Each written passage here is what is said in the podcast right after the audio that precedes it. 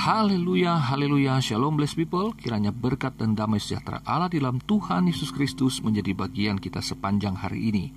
Jumpa lagi dengan saya Pendeta Theodorus dalam Renungan Kristen. Hari ini kita akan membahas tentang bersyukur kepada Tuhan atas pertolongannya. Terambil dari Mazmur 138 ayat 1 sampai 3 Begini firman Tuhan. Dari Daud Aku hendak bersyukur kepadamu dengan segenap hatiku di hadapan para Allah aku akan bermasmur bagimu.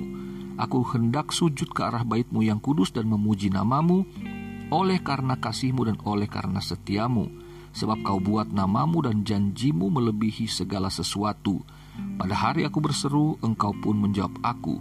Engkau menambahkan kekuatan dalam jiwaku. Bless people, Daud mengajarkan kepada kita apa yang pernah ia lakukan dan yang pernah dia alami. Di sini, Daud mengajak kita untuk bersyukur kepada Tuhan dengan segenap hati.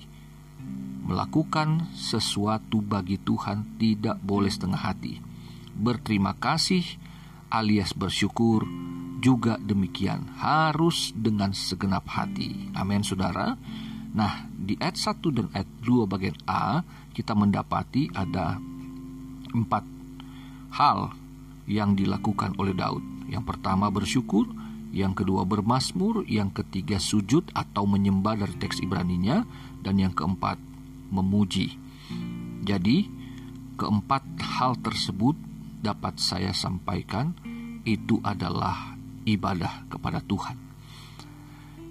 Beribadah kepada Tuhan dengan segenap hati karena semuanya itu merupakan pernyataan iman kita kepada Tuhan dan itu dilakukan bukan hanya di hadapan Tuhan tetapi di hadapan para Allah.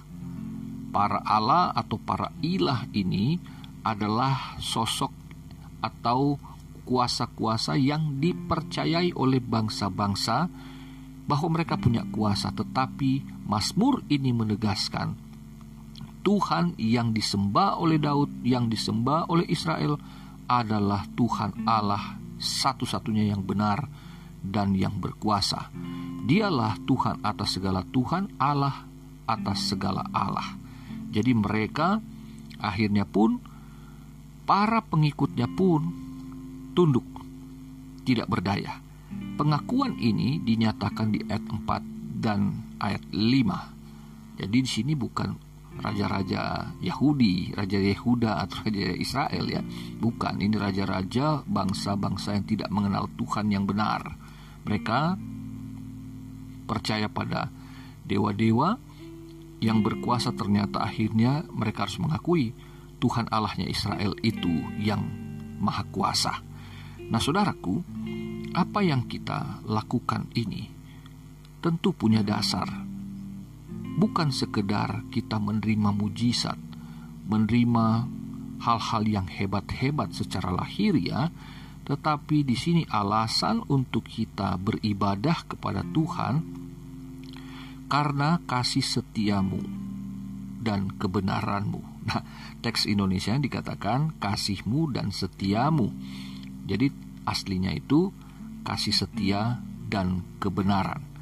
Saudara, kita beribadah kepada Tuhan karena Tuhan telah melakukan sesuatu bagi kita yang besar. Kasih setia dan kebenaran bagi kita itulah sebetulnya karya Kristus. Apa yang Kristus lakukan untuk menyatakan kasih setia dan kebenaran bagi manusia yang telah jatuh ke dalam dosa, itulah menunjukkan kuasa nama dan janjinya dikatakan ayat 2 bagian C itu sebab kau buat namamu dan janjimu melebihi segala sesuatu. Segala sesuatu yang hebat segala sesuatu yang dahsyat tidak pernah sedahsyat karya salib Kristus. Apa yang Allah demonstrasikan di Mesir di padang gurun dan sebagainya sepanjang perjanjian lama itu ditulis maka tidak ada satupun yang dapat menandingi karya puncak Tuhan, karya yang teragung dan termulia, yaitu penyalipan Kristus. Karena di sanalah umat yang telah jatuh ke dalam dosa ditebus, diselamatkan, dan dipulihkan. Haleluya. Nah, saudara, apa yang kita hadapi hari-hari ini? Apakah kita rasa terlalu sulit? Sehingga beribadah pun rasanya berat. Bersyukur pun sekedar basa-basi. Tetapi kalau kita sadar keselamatan yang dilakukan oleh Tuhan kita Yesus Kristus itu melampaui segala sesuatu. Tidak ada masalah yang terbesar selain dosa manusia. Maka kita harus menyadari apa yang kita hadapi, apa yang kita alami tidaklah terlalu besar, tidaklah terlalu sulit sebagaimana Kristus harus menanggung dosa dunia dia yang tidak berdosa dijadikan berdosa oleh karena kita. Jadi saudaraku, ketika kita sadar akan karya agung Kristus ini, maka tidak ada kata lain selain kita bersyukur kepada Tuhan atas pertolongannya bukan hanya sekedar menolong hari-hari kita, saudaraku, tetapi telah menyelesaikan permasalahan kekal kita, yaitu dosa yang tidak dapat kita selesaikan sendiri. Saudara yang terkasih, Daud berkata di ayat 3, Pada hari aku berseru, engkau pun menjawab aku.